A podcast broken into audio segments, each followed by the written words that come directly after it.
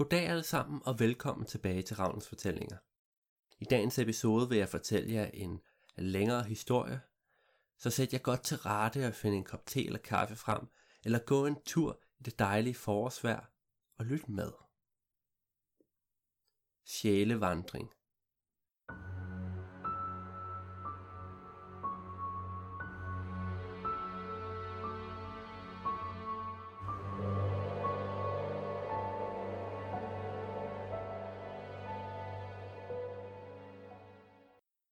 Cirklen var næsten tegnet færdig. Det hvide kridt stod i stærk kontrast til de mørke, kraftige træplanker, der udgjorde gulvet. I den så smukt optegnede cirkel sad en skikkelse på huk og rodede i en taske. Frem fandt hun to starinlys, et hvidt og et sort, og det blev sat på gulvet foran hende.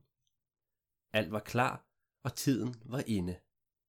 Kvinden tændte det hvide lys og trak vejret dybt, så dybt, at hun kunne smage den søde røg på hendes tunge og mærke, at hendes hoved blev lettere. Jeg bor ikke her, du bor her, ytrede hun, næsten i trance. Jeg er kommet for at lære din historie. Lad mig blive her for en stund. Med disse ord træk kvinden nok engang vejret ganske dybt, og snart var verden anderledes. Hun kunne ikke længere mærke røgen, eller det hårde trækul, hun sad på. Den træthed, hun måske havde følt før, var nu væk og i det hele taget virkede det som om alle kropslige følelser og lidelser var forsvundet som duk fra solen. Kvinden sad på huk i et stykke tid og nød freden, alt imens hun lyttede efter. Hun kunne ikke høre noget særligt. Udenfor sang fuglene skønsang. Ja, det var så sandelig blevet forår.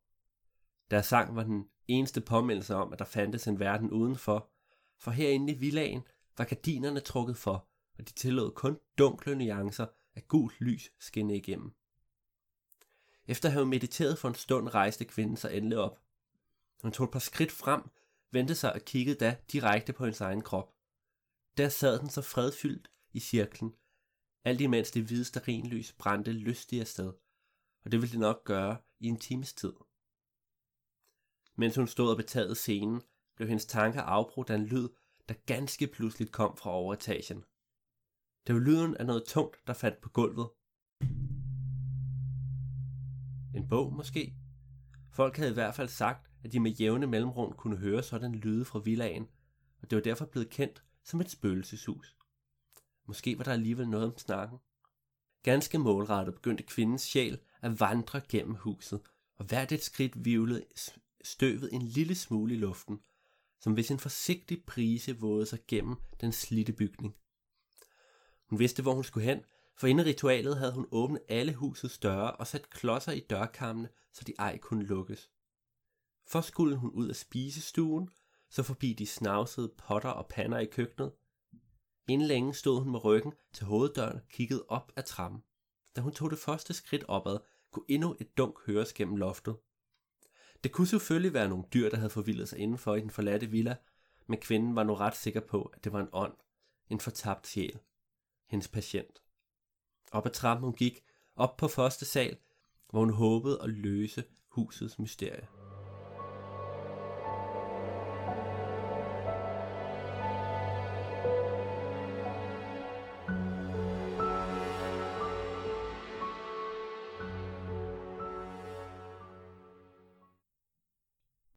Lette næsten usynlige fodspor kunne ses på hvert et trin af den flotte, hvide trappe.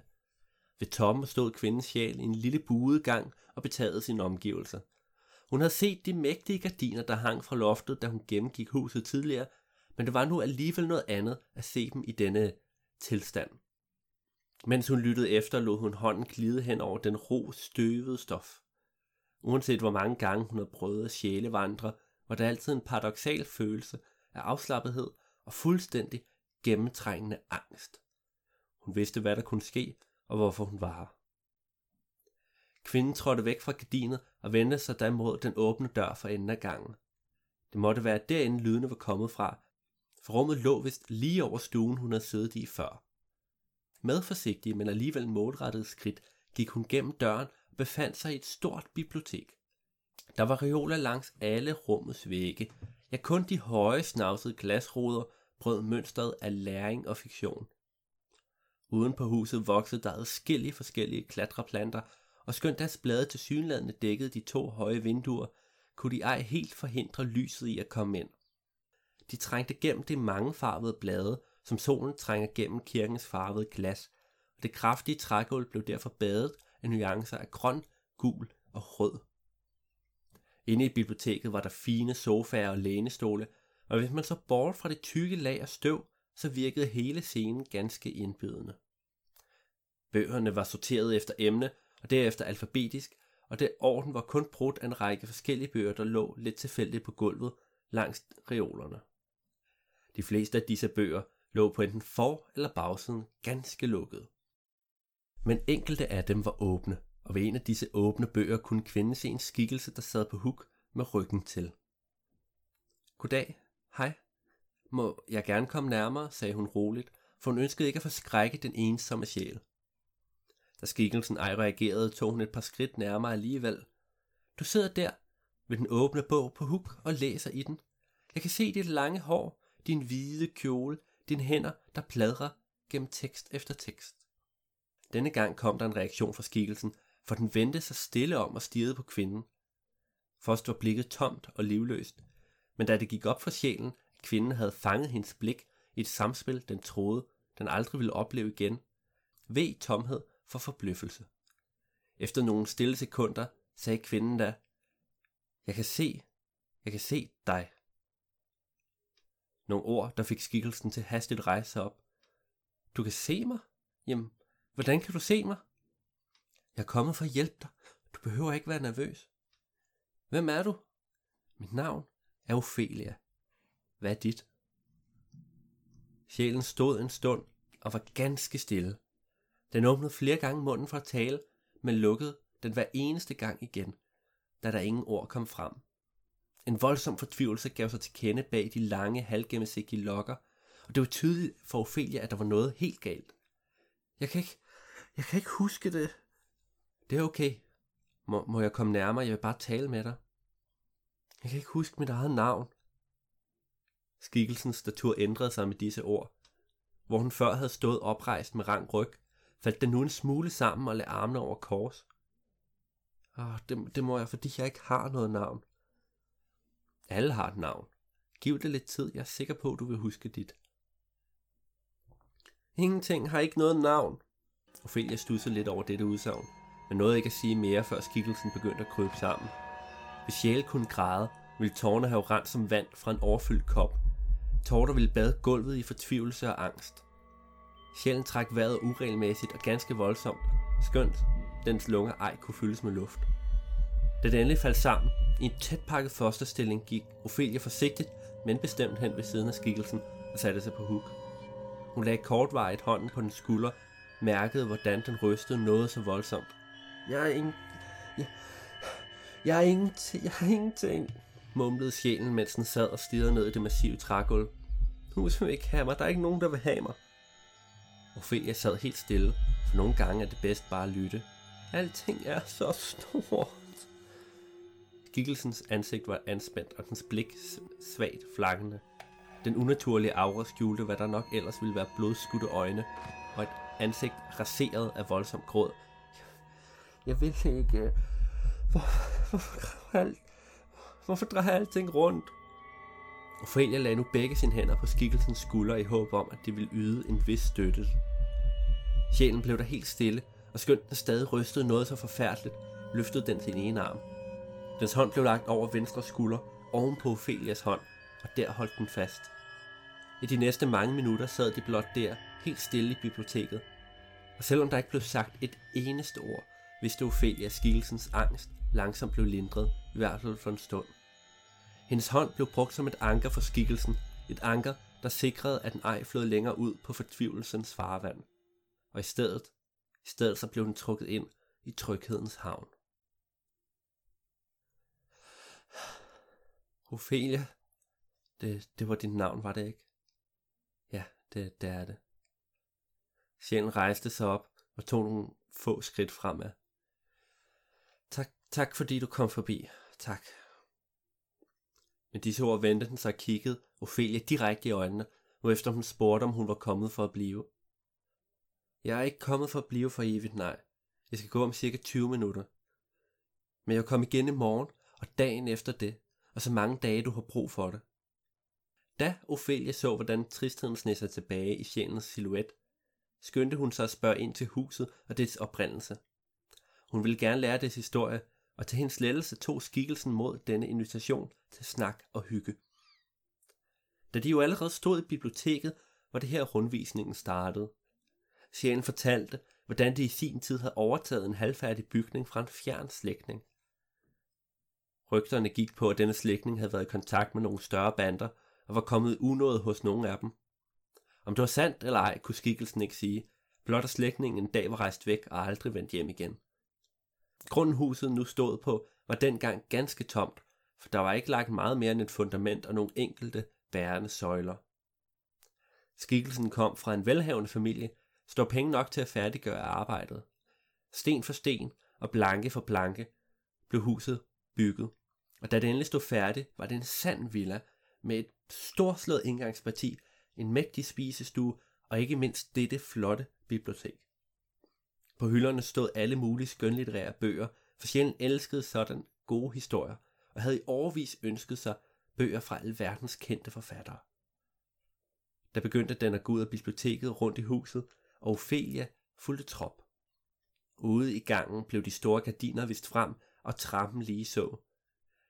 Der blev tid til at kigge ind i det marmorsbelagte badeværelse og soveværelset med himmelseng og meget mere endnu.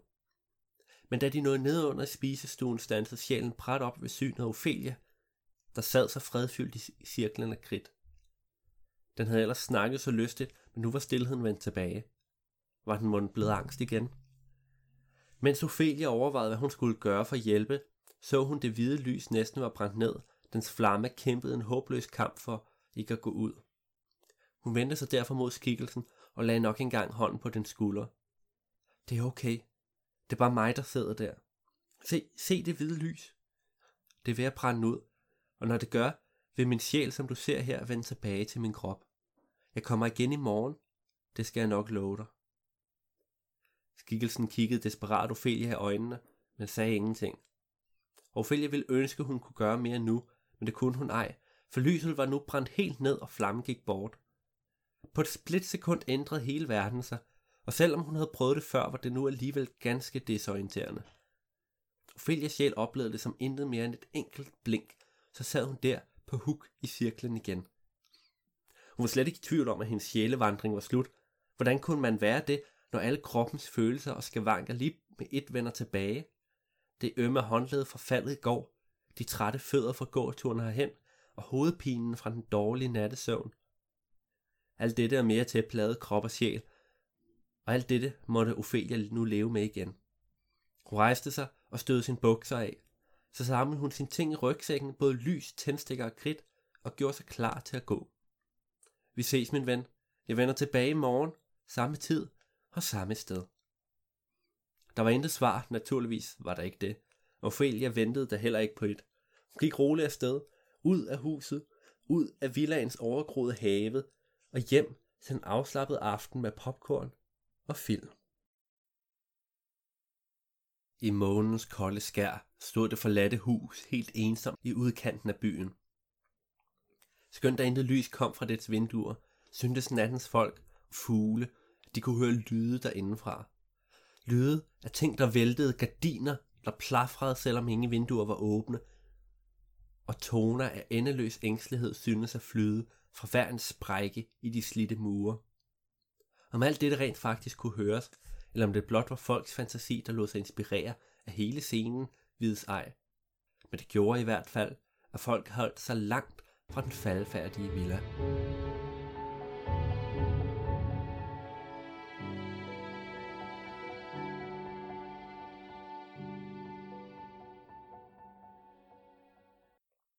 Ophelia fandt nok engang kridtet frem for rygsækken. Cirklen fra dagen før kunne stadig ses, men hun ville gerne være på den sikre side. Lyset blev sat, og det hvide tændt, og Ophelias sind forsvandt fra hendes lame. Da alle kropslige følelser var væk, åbnede hun sine øjne og så da husets sjæl stå foran hende. Du, du kom virkelig tilbage? Ja, det gjorde jeg, for det havde jeg lovet dig. Ophelia smilte så varmt hendes sjæl nu kunne, og spurgte skikkelsen, hvad den havde lyst til at lave i dag. Efter lidt betænkningstid svarede den, at han gerne ville høre mere om Ophelia. Hvem var hun egentlig, og hvorfor ville hun dog bruge sin tid med skikkelsen? Ophelia rejste sig da og foreslog, at de skulle spøge gennem huset nok en gang, mens hun fortalte om sit liv, hvilket skikkelsen sagde god for. Men hvor skulle de begynde? Ophelia var vokset op som den ældste i en søskendeflok på fire, og hun ville egentlig mene, at hendes opvækst havde været præget af tryghed, måske lige bortset fra den gang hendes forældre blev skilt. Hun forklarede, at hun allerede som ganske ung var blevet betaget af sjælevandring og frivilligt læst bøger om emnet. Men lå de virkelig et barn sjælevandre? udbrød sjælen chokeret. nej, nej, dog ikke, grinte Ophelia. Jeg så nogle voksne gøre det, og læste mig til resten. Skikkelsens positur blev en smule roligere, og den kiggede ned i gulvet igen, hvilket var et tegn på, at Ophelia kunne fortsætte sin fortælling. Hun beskrev, hvordan bøgerne havde lært hende om alle de gode, fantastiske ting, ved at lade sin sjæl gå på eventyr på egen hånd. Hvordan folk havde vist, at det kunne mindske stress og skabe ro i sindet og selv de mest fortravlede mennesker. Ja, det var nok den bedste form for meditation, man overhovedet kunne forestille sig. Men samtidig var der jo noget, man skulle være ganske forsigtig med.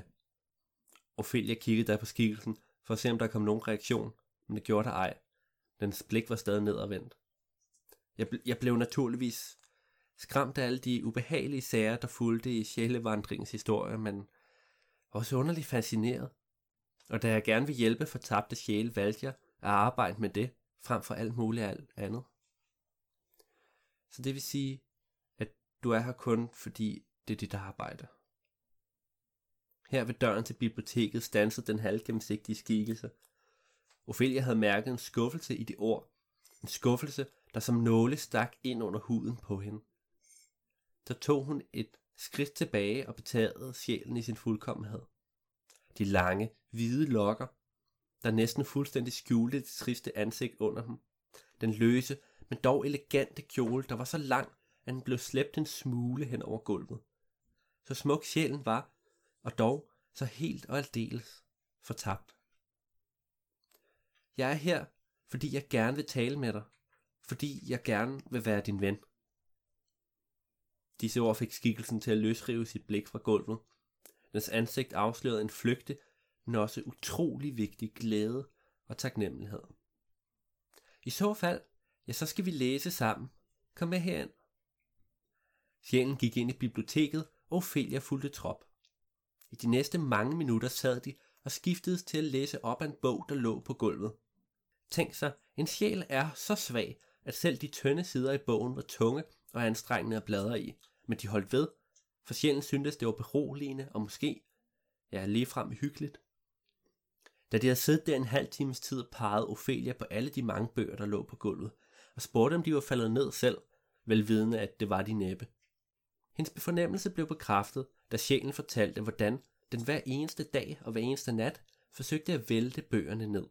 Det tog timevis, for den havde knap nok kræfter som en let sommerprise. Når de endelig var på kanten af reolens hylder, og tyngdekraften til over, kunne man ikke gøre andet end at håbe, den ville lande rigtigt. Hvis den landede med ryggen nedad, så kunne historien læses, men hvis ryggen vendte op, var det intet håb, for det var ganske umuligt for en sjæl at vende den. Det fik Ophelia til at tænke, og snart spurgte hun skikkelsen, hvilke bøger hun allerhelst ville læse. Den studsede en smule over spørgsmålet, men svarede nu alligevel ganske hurtigt, for den havde skille favoritter blandt de hundredvis af historier og eventyr. Jeg vender snart tilbage til min krop, for jeg vil tro, at lyset snart brænder ud. Men når jeg gør, skal jeg så ikke komme herop og læse op af de historier? Skikkelsen kunne næsten ikke tro de ord. Vil Ophelia virkelig gøre det for, for den? For en ånd, der er faret vild for evigt? For en, der er, ja, ingenting? Men skal du ikke hjem igen? Jo, jo, det skal jeg på et tidspunkt. Men jeg kan godt blive her en halv times tid længere. Du er jo trods alt min ven. For første gang i årvis kunne et bredt, stort og dejligt smil erkendes på sjælens ansigt. Den takkede ja til tilbuddet, skønt den stadig ikke helt kunne tro det. Da Ophelia kort derefter så svandt fra den syn, kunne den følge lyden af sko, der gik hen over det hårde trægulve, hele vejen fra underetagen op ad trappen og hen til bibliotekets dør. Ind trådte Ophelia i både krop og sjæl, med rygsækken fuld af ting og sager. Hun fandt en af de udpegede bøger frem, stød den grønne lænestol af og satte sig godt til rette. Efter at have taget en tår sin vandflaske, slog hun op på første side i romanen og begyndte så at læse op. Mens hun læste, kunne hun ikke lade være med at smile, for skønt hun ikke kunne se skikkelsen, så vidste hun, at hendes gestus brængte glæde. Denne følelse af at have gjort en god gerning varede ved, selv på en lange tur hjem senere den aften, og sågar da Ophelia endelig lå rolig og afslappet i sin seng og faldt i søvn. De næste par dage fulgte nogenlunde samme rytme. Hver dag kom Ophelia hen til villaen, genoptegnede kridtcirklen, tændte det hvide lys og besøgte derved sjælen i huset. Og hver en dag talte de sammen i en times tid, inden Ophelia vendte tilbage til den kropslige verden og læste op af bøgerne. Skikkelsen var stadig meget taknemmelig for den venlige gestus, og de to blev med tiden tætte venner. De betroede hinanden mangt og meget, for de vidste, at hvad de delte her i åndernes verden ville forblive hemmeligt for evigt. Ophelia nød oprigtigt deres snakke. Det var lidt som at have en hemmelig ven, ingen andre kendte til. Men alligevel var hendes sind hjemsøgt af en utilregnelig blanding af vemodighed og skyldfølelse. Hun var her jo for at hjælpe den fortabte sjæl, men hun vidste stadig ikke, hvordan den havde lidt denne skæbne. Nej, hun, hun kendte ikke engang dens navn. Skønt hun var betænkelig ved at bringe det på banen, gjorde hun det alligevel en dag. For måske havde sjælen fået det så meget bedre, at den kunne tåle at tale om det. Ophelia sad som sin sjæl ved siden af skikkelsen midt i biblioteket, som hun havde gjort det mange gange før, og lagde dig hånden på den skulder. Min ven, jeg nyder dit selskab, men jeg ved stadig ikke, hvad du hedder. Kan du stadig ikke huske det? Skikkelsen kiggede roligt på Ophelia, og til en stor glæde var der intet tegn på angst eller panik i dens blik. Den havde det helt klart bedre, det var der ikke længere nogen tvivl om. Nej, det, det kan jeg desværre ikke. Jeg, jeg har tænkt meget over det lige siden du var her første gang. Er det ikke mærkeligt? Sådan at glemme sit eget navn. Tja, måske er det vigtigt ikke, at du har glemt dit navn, men mere, hvorfor du har. Disse ord fik sjælen til at krybe lidt sammen. Den lagde armene om sin sammenfoldede ben og forsøgte ganske forgæves at varme sig med dens halvgennemsigtige klæder. Ophelia kunne godt se, at det gjorde ondt at tale om det, men hun synes nu alligevel, at den gjorde det rigtig flot. For bare en uge siden vil samtalen være brudt sammen allerede nu. Jeg har glemt mit navn, fordi... Fordi mit navn ikke er vigtigt. Jeg er ingenting. Er du min ven? Ophelia, du ved godt, hvad jeg er. Du er en sjæl. Nej, Ophelia. Lad nu være med at spille dum. Jeg, jeg er ingenting. Jeg, jeg er død. Jeg er ingenting. Alene at sige dette var en kæmpe kraftanstrengelse, og sjælen sank fuldstændig sammen. Den glæde, der havde præget deres snakke de sidste par dage, var væk som duk fra solen, og de sad i stillhed i flere minutter, før Ophelia endelig rejste sig op. Uanset hvad du vælger at tænke om dig selv, så ser jeg dig stadig som min ven, og jeg har brug for at vise dig noget. Skikkelsen kiggede med et tomt blik på hende, men sagde ingenting. Det kommer til at gøre ondt, men jeg tror virkelig, det er vigtigt, du ved det. Vil du ikke se det alligevel? Det før så tomme blik fik nu tilsat et snært af nysgerrighed, og skikkelsen rejste da lige så, inden den proklamerede, at det kunne vel lige så godt. Så gik de to afsted ned ad trappen og ind i spisestuen, hvor Ophelias krop sad så nydeligt og fredfyldt, ganske som den plejede. Henover de sidste par dage havde skikkelsen på Ophelias opfordring øvet sig at nærme sig hendes krop, og selvom det stadig var svært for den, gik det egentlig fint. Ophelia sad da sig på huk foran sin krop og pegede da på det hvide lys. Hun gentog, hvad hun havde fortalt før, nemlig at lyset lod hende vandre i sjælen, så længe det brændte, og skikkelsen nikkede stille. Dernæst beskrev hun, hvordan den hvide cirkel hjalp med koncentrationen. Det var ikke nødvendigt, men hun foretrækker broen for hurtigt at komme i en rigtig trance. Til sidst så pegede hun på den sorte lys, der stadig stod ganske urørt ved hendes side. Ved du, hvad dette er? Skikkelsen kiggede undrende på Ophelia og rystede på hovedet. Det lignede nu bare et almindeligt lys. Ja, det kan du have ret i, men det er det ikke. Det er et åndelys. Det kan ikke tændes af mennesker, kun af sjæle. Sjæle som dig. Men hvad gør det så? Ophelia rommede lidt på sig.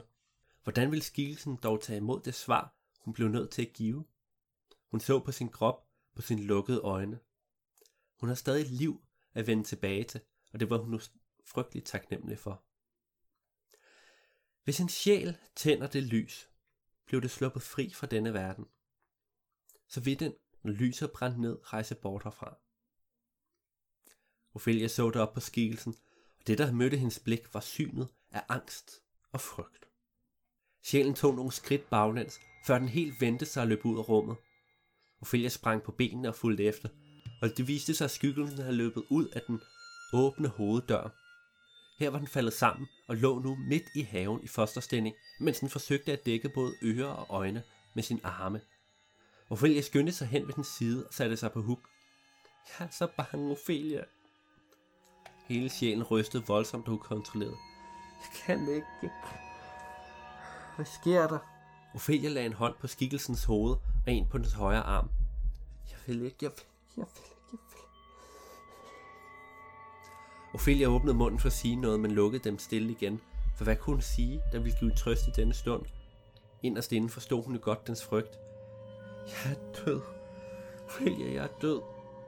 Men jeg vil ikke dø. Ophelia holdt skikkelsen lidt tættere og tog fast i den ene hånd. Prøv at se. Prøv at se op. Ophelia, himlen æder mig. Himlen. Ophelia kiggede op og så en fuldstændig modbydelig himmel langt, langt over dem. Den blå farve og de hvide skyer var erstattet af en vivlstrøm sorte tanker, der krødslugte håbet hos alle fortabte sæle, der så den. Hjælp mig. Ophelia fik vristet sit blik fra det skræmmende syn, og vendte nok engang sin opmærksomhed mod den stakkels skikkelse, der lå på jorden foran hende. Hun tog fat i begge dens hænder og bad den rejse sig, så de kunne gå indenfor i læg og sikkerhed. Det tog noget tid, men til sidst lykkedes det hende at få den overtalt, og så forlod de sammen den vilde have og vendte tilbage til villandens trygge rammer. De satte sig ved siden af hinanden på trappens nederste trin, og skikkelsen holdt sig fast, den overhovedet kunne på Ophelias hænder. For de to var et ræb, der hjalp sjælen op af fortvivlelsens afgrund. Da den efter en stund begyndte at falde til ro, sagde Ophelia undskyld. Undskyld for, at hun havde frembragt et angstanfald hos skikkelsen. Undskyld for, at hun ej havde kunnet forhindre det. Men da sjælen havde genvåget mod til at tale, sagde den plot, at det skulle hun ikke sige. Jeg er glad for din ærlighed, Ophelia. Jeg, det er jeg virkelig, selvom det gør ondt. Med disse ord kunne Ophelia slappe en smule mere af, for hendes samvittighed var ikke helt så tung som før. Der er ingen tvang. Lyset, lyset er et valg for dig. Hvis du ikke ønsker at bruge det, vil jeg stadig komme forbi, så længe jeg kan. Skikkelsen rykkede Dan smule tættere på Ophelia, lænede sig blidt op af hende, mens den stadig holdt fast i hendes hænder. Tak. Det... Tak. Den næste uges tid gik roligt afsted. Ophelia besøgte sjælen hver eneste dag, både for at få en snak og for at læse op af bøgerne. De var efterhånden nået igennem de historier, som først var blevet udpeget, og så måtte skikkelsen jo vælge nogle nye, hvilket den straks gjorde. Der var rigeligt af bøger at tage af, og dem, der blev læst op af, blev stablet en bunke i midten af biblioteket, en bunke, der langsomt blev større og større. En dag, da Ophelia ankom til villaen og nok engang tørrede sin sko af i entréen, skete der dog noget ganske besønderligt. Det var et frygteligt regnvejr udenfor, og hendes iver for at skrabe overskydende mudder af, fik hun skubbet til den store gulvmåtte, hvilket afslørede en hemmelighed, der havde undgået hendes opmærksomhed i al den tid. Der, ved siden af trappen, var der en lem i gulvet. Der var intet håndtag, blot et udskåret hul, der passede i størrelsen til en menneskehånd, og her tog Ophelia fat. Det var tydeligvis mange år siden denne lem var blevet åbnet, for hun skulle virkelig bruge alle sine kræfter, før den til sidst gav efter. Lemmen havde skjult en mørk kælder, og fra Ophelias plads ved lemmen kunne hun kun lige akkurat se foden af trappen, der førte ned i dybet. Nysgerrigheden var nu total, og hun fandt derfor en lygte frem for sin rygsæk. Selvom den ikke var særlig stor, kunne den alligevel bade hele rum i kølig, hvidt lys, og den var perfekt til sådan en ekspedition. Ophelia lå rygsækken ligge ved dørmåtten, tog lykken i hånden og gik varsomt ned ad trappen. Hun kunne ikke vide, hvilken tilstand trinene var i, så hvert et skridt blev taget med en yderste forsigtighed. Det ville være skidt at komme til skade her, i et mørkt og skummelt kælder under et spøgelseshus. Hvem ville finde hende her? Men inden hun nåede at tænke mere over dette, stod hun i midlertid ved foden af trappen. Lygten lod sin stråler afsløre nogle kolde, ensformige vægge, og det blev klart, at hun stod i en lille gang. For enden af gangen så det ud til, at den åbnede sig op mod højre, og ganske rigtigt, da Ophelia tog nogle skridt længere, stod hun pludselig i en lille underjordisk stue. Der var egentlig, det var egentlig et rimelig fint værelse, med et par stole langs væggen, en reol med diverse mørnede album i, og rester af nogle puder, der lå på gulvet. Men det var ikke, hvad Ophelia så, for hendes blik var fastlåst på noget i midten af rummet. Der, midt på en lille cirkelformet tæppe, lå der resterne af et menneske. Det var det rene skin og ben, der var tilbage, og livet lå inde i hvad der nok engang havde været en ganske smuk, hvid kjole. Ophelia fik det helt dårlige af synet, og hendes sind blev fyldt med en frygtelig masse følelser. Sorg, frygt, medlidenhed, væmmelse og ubehag. For nu lagde hun mærke til den særprægede lugt, der fyldte kælderen, og den hjalp bestemt ikke på situationen. Hun vendte ryggen til de jordiske reste og gik langsomt tilbage til trappen. Det måtte være her sjælens krop var død. Det lignede den samme kjole, det samme lange hår. Stakkels menneske. Ophelia gik op ad trappen ind i spisestuen og udførte sjælevandringsritual nok en gang. Men derefter kunne hun ikke finde skikkelsen noget sted, hverken i stuen, i køkkenet eller mærkeligst af alt i biblioteket. Hun kaldte og kaldte, men der kom intet svar, og det undrede hende. Måske? Ja, måske. Ophelia gik ned i entréen og stod nu i sjælen foran den åbne gulvlem. Med stille skridt gik hun ned i dybet igen, og ganske rigtigt, her fandt hun skikkelsen stå med blikket fastfrosset på livet. Ophelia nærmede sig forsigtigt, hvordan ville den dog reagere på dette? Hun måtte være klar til at give den al den støtte, den havde brug for, hvis det ville blive nødvendigt. Ophelia? Ja? Er det dig, der åbnede hjem? Ja, det er det. Jeg vidste ikke, jeg ville finde, finde mig. Ophelia stod nu ved skikkelsens side og kiggede først på livet, dernæst på skikkelsen selv. Den virkede temmelig rolig, hvilket var overraskende, når man tænker på omstændighederne og dens tidligere tendens til angstanfald. Er du bange? For første gang siden Ophelias ankomst vendte skikkelsen blikket mod hende. Man siger, at øjne er vinduer ind i sjælen, og hverken denne sjæl eller dens øjne afslørede skyggen af frygt. De viste nok nærmere en enorm lettelse. Jeg troede, jeg ville være bange, Ophelia. Det troede jeg virkelig, men i alle disse år har jeg ikke været sikker. Skikkelsen satte sig på huk og lod sin gennemsigtige hånd vandre over livets smukke kjole og lange hår. Selvfølgelig vidste jeg godt af efter alt den tid, men jeg havde ikke set det med mine egne øjne før nu. Det giver en underlig ro at vide, at det er sandt. Det værste, det var, det var usikkerheden. Ophelia satte sig ved siden af, stadig med fokus på skikkelsen, for hun fik det en smule dårligt af at kigge for meget på skelettet. Hun kunne ikke lugte noget i denne tilstand, heldigvis. Må jeg spørge, hvordan skete det? Sjælen sad et stykke tid helt stille, og det var tydeligt, at den skulle tage tilløb til at fortælle denne bid af sin historie. Men da den endelig gik i gang, flød ordene roligt afsted, som blade på en stilfærdig å. Den fortalte, at hans ægteskab i flere år havde gået ned ad bakke, og skønt den elskede sin mand meget højt, stod det ikke til at redde.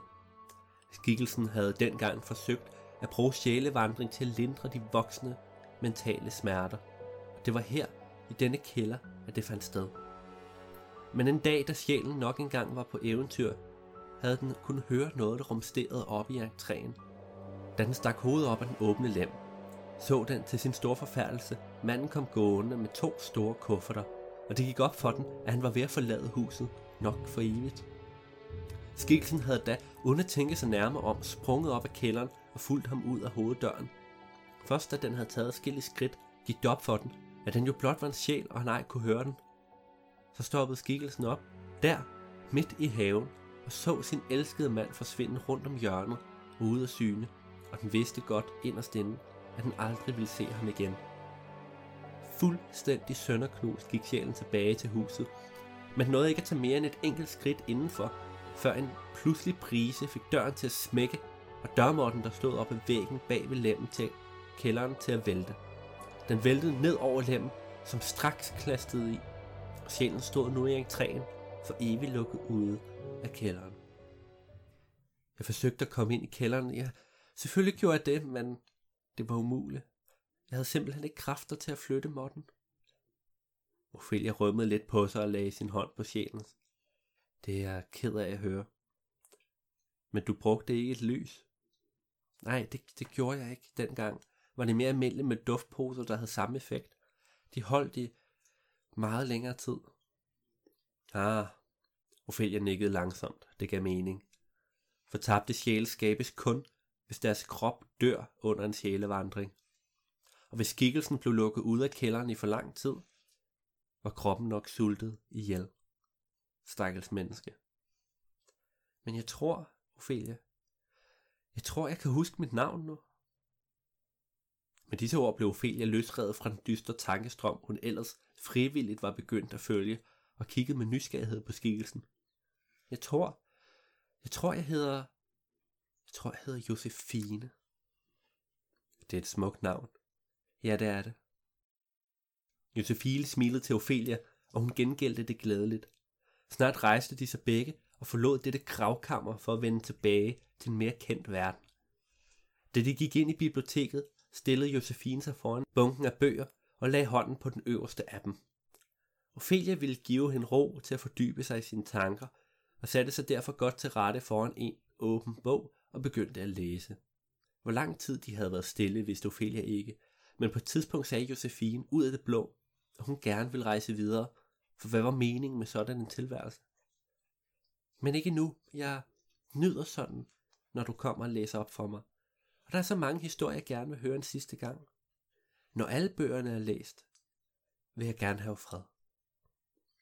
Ophelia gik derhen til Josefines side og lagde hånden på hendes skulder. Hvis det er det, du ønsker, så er det det, vi gør. Der var mange bøger at læse igennem, og Ophelia læste op af hver og en med glæde. I et år kom hun forbi villaen næsten hver eneste dag, og bunken i biblioteket blev langsomt større. At arbejde sig gennem disse fortællinger var i sig selv en rejse, for de fleste af dem havde Ophelia ikke læst før, og hun var taknemmelig for at få disse oplevelser med sig. Ja, det var blevet så vigtig en del af hendes daglige rytme, at da dagen kom, hvor de skulle læse den sidste bog, blev hendes sind fyldt med en vis vemodighed. De var ved at være ved vejens ende, og hun vidste, at hun sådan ville savne Josefines selskab og den daglige dosis historielæsning. Da de sidste ord var blevet læst op, og bogen lagt på plads øverst på den nu temmelig store bunke, tegnede Ophelia to nye cirkler. Mens kridtet satte hvide streger på bibliotekets støvede gulv, var hun ganske bevidst om, at det var sidste gang, hun ville besøge dette hus og se dette rum. De to lys blev sat mellem cirklerne. Da Ophelia satte sig på hugget den ene ring og tændte det hvide lys, var hun parat til en sidste meningsfyldt sjælevandring her. Hun lukkede øjnene, sugede den søde duft ned i sine lunger, og snart så hun Josefine for sig. Hun stod henne ved den store bunke bøger og betagede de endeløse sider af ord. Jeg, jeg er klar. Ophelia bad Josefine sætte sig i kridtcirklen overfor, og det gjorde hun. De sad der og kiggede hinanden i øjnene. Ophelia så en smuk og yndig kvinde, som havde lidt en forfærdelig skæbne. Og Josefine så et menneske og en sjæl, der af egen fri vilje var kommet her for at hjælpe, og hun blev fyldt med en taknemmelighed som ord umuligt kunne beskrive. Så holdt Josefine hånden hen over et åndelyset, der straks tændte og brændte lystigt afsted. Hvor lang tid går der? Nok omkring 5 minutter. Det sorte lys var stort, men alligevel brændte det ganske hurtigt afsted. Ja, faktisk havde Josefine aldrig set noget lys brænde så stærkt. Hun tog Ophelia i hænderne og prøvede at slappe af. Det var svært, og det kan man vel nok forstå, for hvem er ikke spændt og nervøs, når fremtiden er ukendt? De sad i stillhed lige indtil flammen til sidst begyndte at flakke. Tak, Ophelia. Tak for alt. Du er min bedste ven. Og Josefine, du er min. Jeg vil altid huske dig. Og med disse ord døde flammen helt ud, og Josefine forsvandt for evigt og for altid. Hvor hun forsvandt hen, vidste Ophelia ej, men hun trøstede sig ved, at Josefine ikke skulle lide her mere. Ophelia lod sin krop vågne op igen, pakkede sine ting sammen og gik langsomt ud af huset. Så begyndte hun at grave et hul i haven, og selvom det tog lang tid, blev det til sidst færdigt. Hun gik ned i kælderen og løftede ganske forsigtigt tæppet med de jordiske rester af Josefine og bare det hele udenfor. Her blev krop og klæder lagt pænt, begravet, og for at markere stedet lavede Ophelia en rosenblomst på graven. Og hun fandt en mindre egetræsplade frem for rygsækken. På den havde hun indgraveret ordene, Hvil i fred, Josefine, min gode ven. Og den blev sat op ved gravens top. Da denne gerning var gjort, rejste Ophelia sig og så en sidste gang på graven, på huset og på haven. Og så gik hun af sti mod vejen, lukkede lågen bag sig og så sig ikke tilbage. Og skønt det havde taget hårdt på sind og sjæl at sige farvel til en kær ven, forberedte Ophelia sig alligevel mentalt til at hjælpe den næste fortabte sjæl. Det var dagens episode af Ravns Fortællinger. Jeg håber, I kunne lide den. Hvis I kunne lide den, så husk at like og del Ravns Fortællingers Facebook-side. Husk også, at, at I kan husk også at give en anmeldelse, hvor I nu lytter med. Og husk, at hvis I har lyst til at støtte, så jeg kan bruge mere tid på at skrive flere historier som det her, så kan I donere til Ravns Fortællinger via tier.dk, der er et link i beskrivelsen. Og med alt dette, så er der ikke mere at sige. En tusind tak, fordi I lyttede med. Jeg håber, I har det rigtig godt og passer på jer selv derude. Og så ses vi næste gang. Adios.